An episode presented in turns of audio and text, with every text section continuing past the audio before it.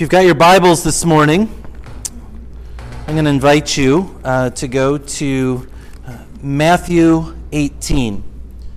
Matthew 18, beginning with verse 12. And I'll get there in just a moment as we read uh, this text. Let us pray. Heavenly Father, as we prepare to read your word this morning, we're mindful, God, that there are many who long to be in relationship with you as we are in relationship with you, but they just, God, they don't know how to connect with you. And so, Lord, as we read your word this morning, speak to us, convict us, challenge us, encourage us, God, because each one of us desperately needs some good news in our own life. And Lord, we know the world needs some good news. And so, God, may the words of my mouth, the meditations of all of our hearts be acceptable in your sight, for you are indeed our rock and our Redeemer. Amen. Well, if you've been with us the last few weeks, you know that we are going through uh, a sermon series on discipleship.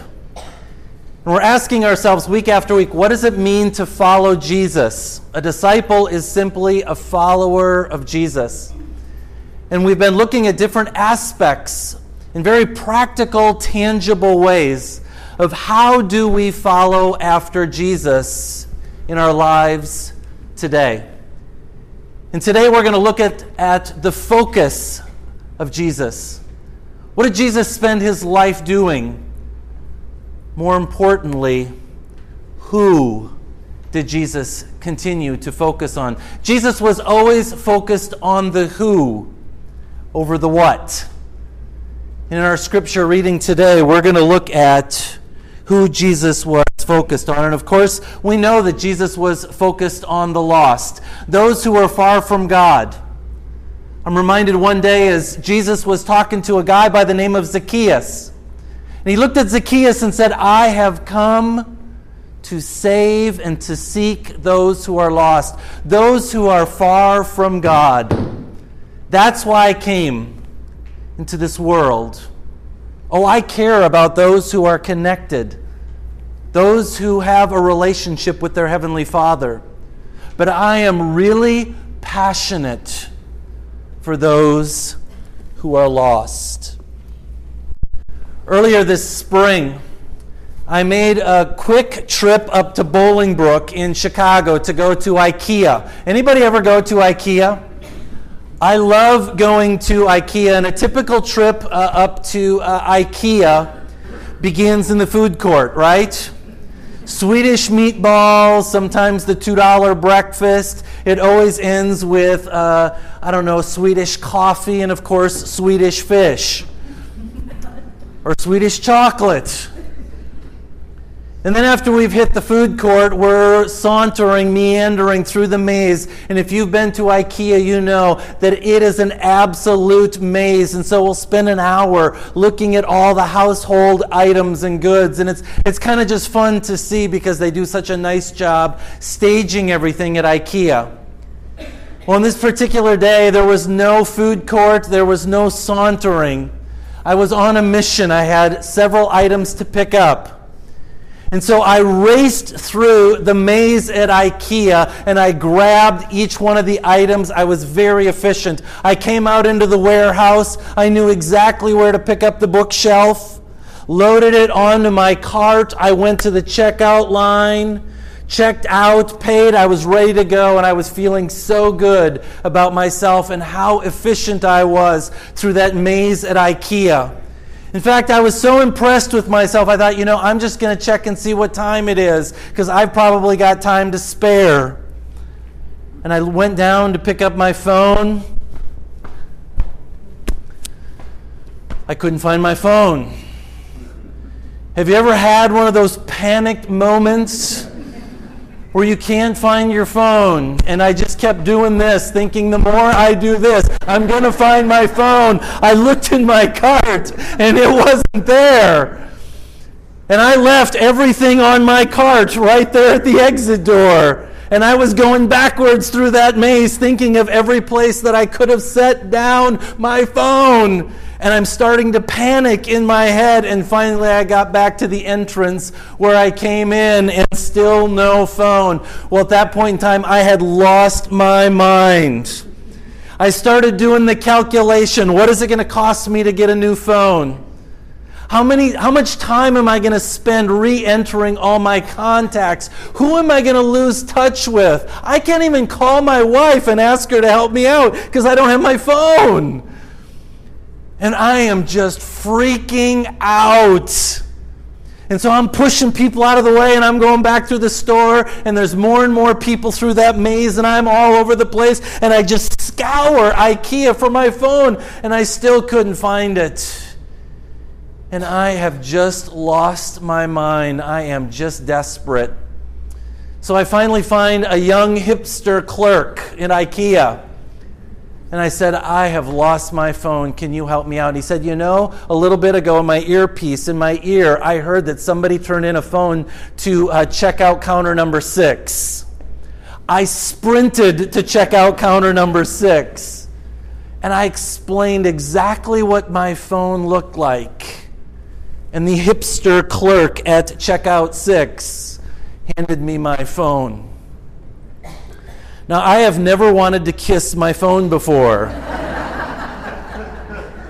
But in that moment, I had this overwhelming urge to kiss my phone, to coddle my phone, to hang on to my phone and just be so close to my phone.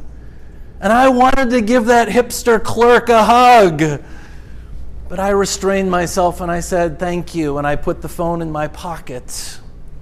And I remember driving back to Bloomington thinking to myself, I've got my phone. My phone is back. I didn't even care about those items that I had just purchased at IKEA because I had my phone.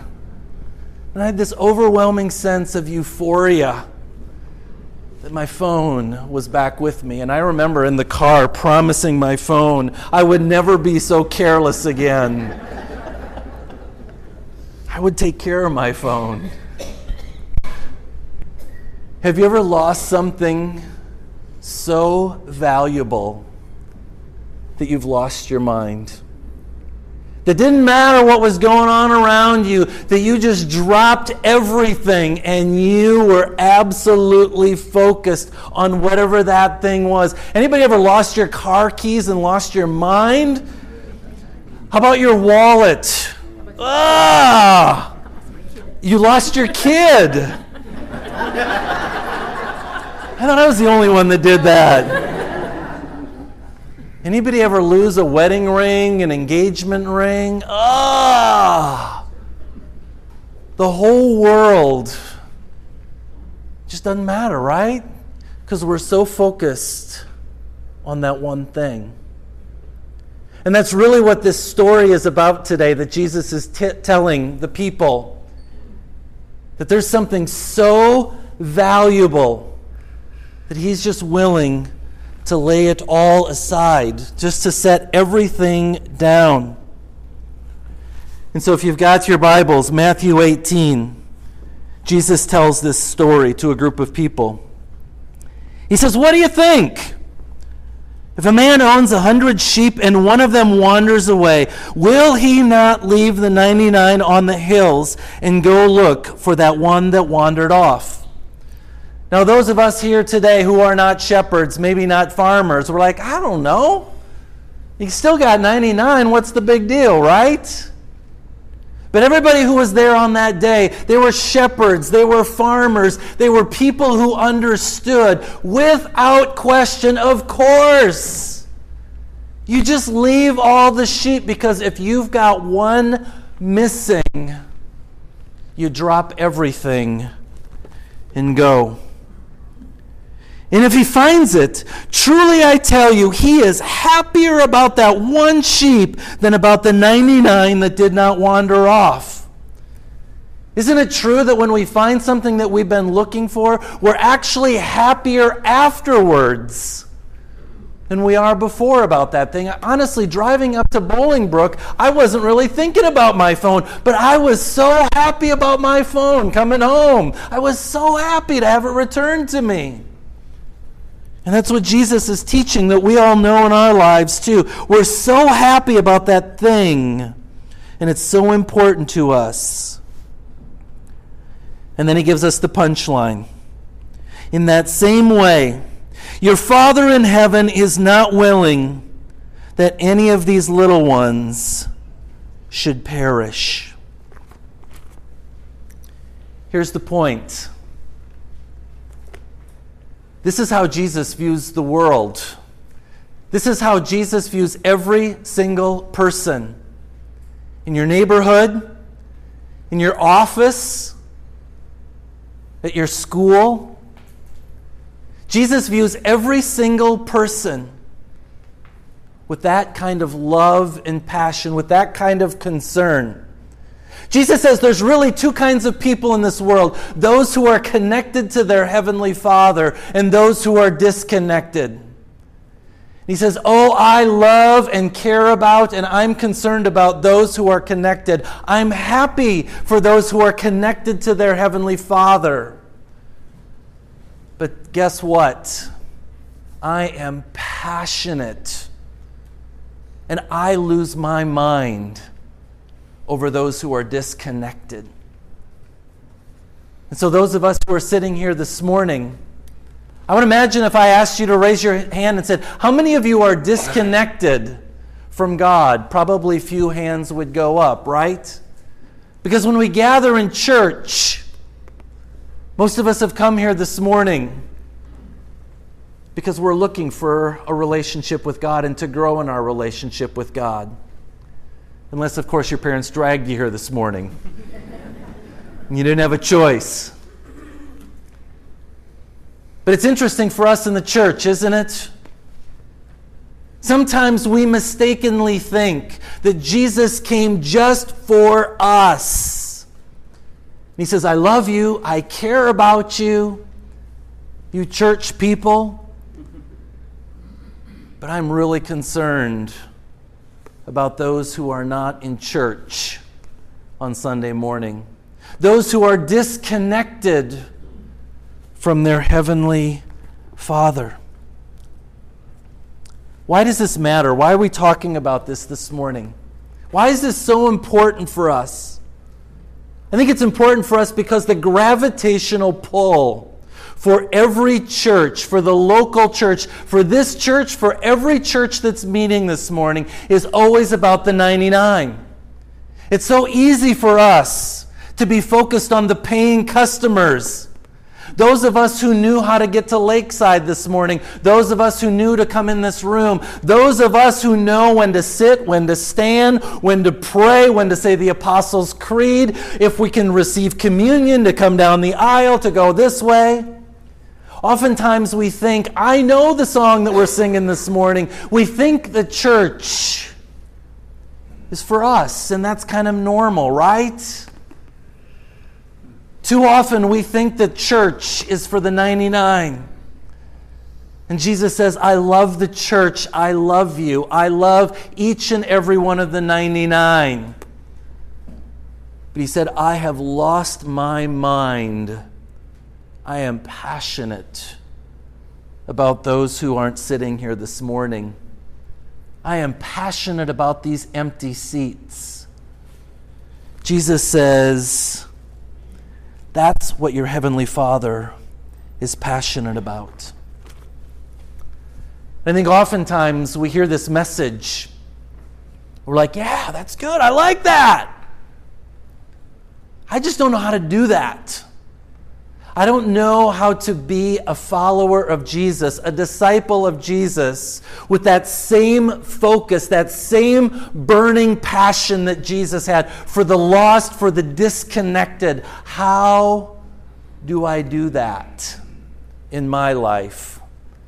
Because I know when I come to church, I see people that are familiar, people that I like, and my gravitational pull is to find those people in church, find those people in community who are connected to God because it feels so good. But what I struggle with is connecting with those and inviting those who are far from God, those who are disconnected from Jesus. So I think, how do we do this?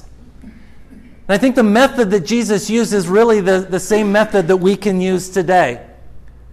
Jesus went to those places where the people were. Oh, he gathered in church, he gathered in the temple, he gathered with the religious people. But oftentimes throughout the New Testament, we read that Jesus went out. He went to the people where the people were.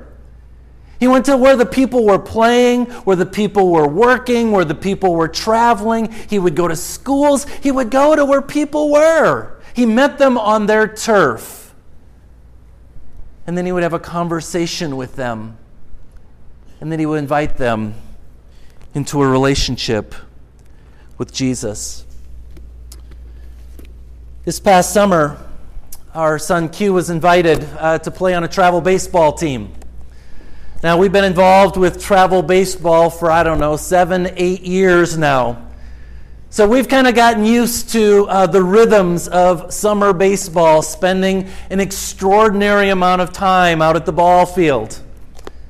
And I got to tell you, I love every minute of it, watching my son and the boys play baseball.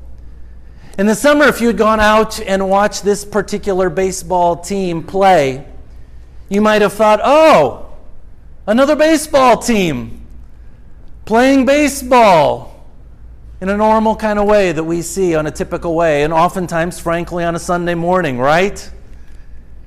But I think if you looked just a little bit closer to this baseball team that he played on this year, you would have discovered something different. He was invited to play for a team called Game 7 Sports.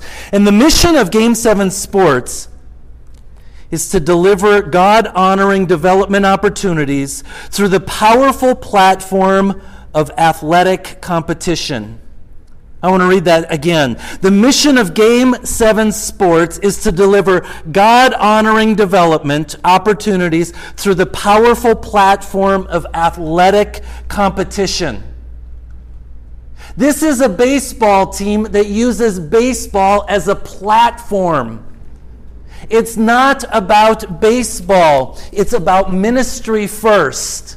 It's about God honoring first and baseball second. Baseball just happens to be the platform for how they do something so much bigger. And I love the manifesto of Game 7 ministry. Their manifesto or motto is this changing the world through the hope of Jesus.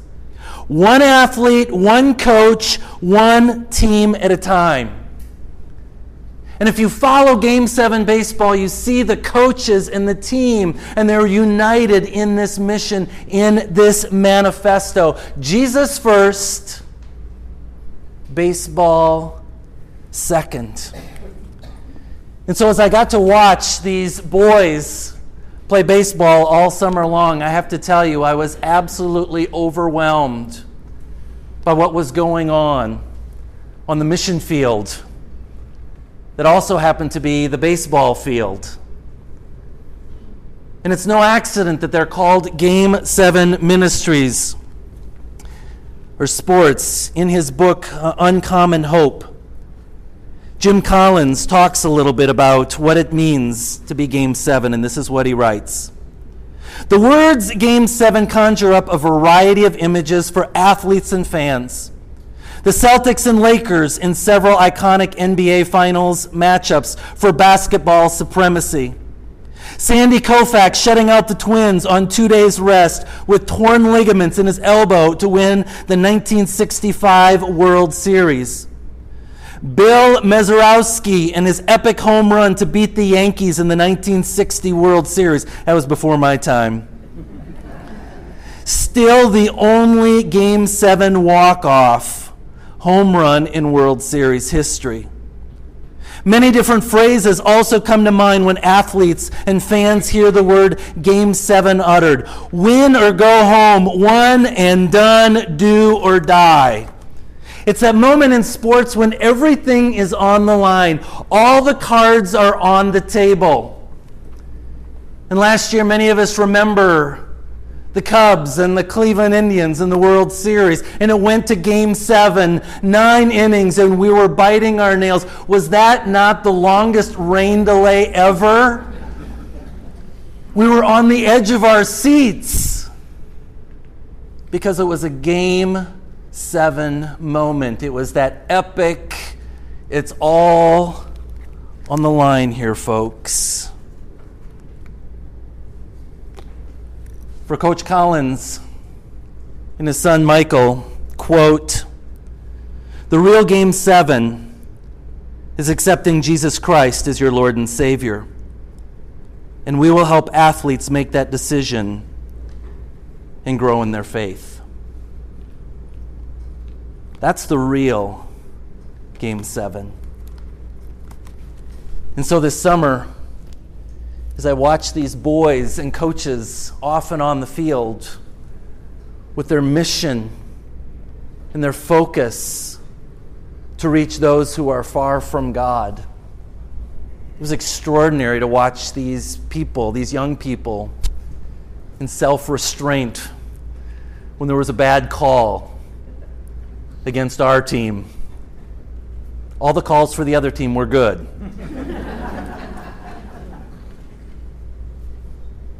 But often on the field, the coach has always reminded the boys boys, this is why we're here.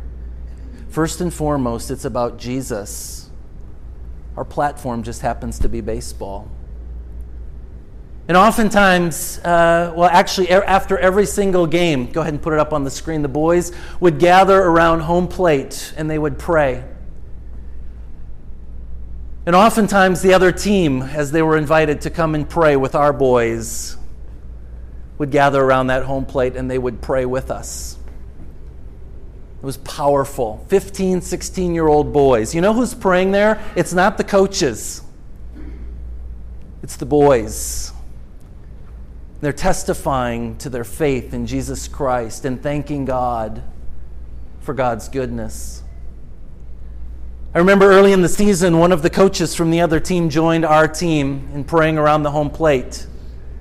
And afterwards, he came up to one of our coaches and said, Thank you. He said, I'm a Christ follower, but I don't always know how to be a witness for Jesus in baseball. You've just helped me to understand that. He said, From now on, I'll be praying with my boys around the home plate. I think that's what it means to use a platform in our lives to proclaim Jesus. So I'm going to ask you the obvious question this morning What's your platform? What are those things that are unique to you that you can speak into other people's lives? People who might just be far from God. Some of you work in the school systems. You know what happens when I go to a school here in Bloomington Normal? The door's locked. I have to check in at the office. Some of you can just breeze right into the schools here in this community. You know what happens when I go to Country Financial or to State Farm? I sit in the lobby. And if I don't have an appointment, that's as far as I get. Some of you can navigate your offices and go all over the place, places that I'm not allowed to go. Some of you in your businesses, you know people that I don't know. You speak to people who don't want to speak to me. They're going through struggles and challenges, and the last person they want to talk to is a pastor. But your neighbor might want to talk to you, a friend that you know that I don't know might be a conversation with you. My son will tell you that we don't do batting practice at our house because I can't even throw a pitch. It's not my platform. Baseball is not my platform. My son hits off the tee. But some of you are coaches. Some of you have skills, athletic skills, and you can pour into young people. Not my platform, but that's your platform. And so this morning, as we think about the parable, the lost sheep, those who are far from Jesus, and make no mistake, that is his passion. He invites us to go searching too. Let us pray. Oh God, we thank you. We thank you, Lord, that once upon a time we were that lost sheep. Each one of us in this room was far from you, and you didn't give up on us. The Lord, you were so passionate about each one of us. You came into this world to suffer, to die on a cross so that we might have abundant and eternal life. And now, God, we celebrate that we are among the 99. But God, you call us to go, to go out into the world, to find others who are lost, who are far from you. And so, Lord, equip us, empower us, give us courage to find those people and invite them into a Game 7 moment. In Christ's name we pray. Amen.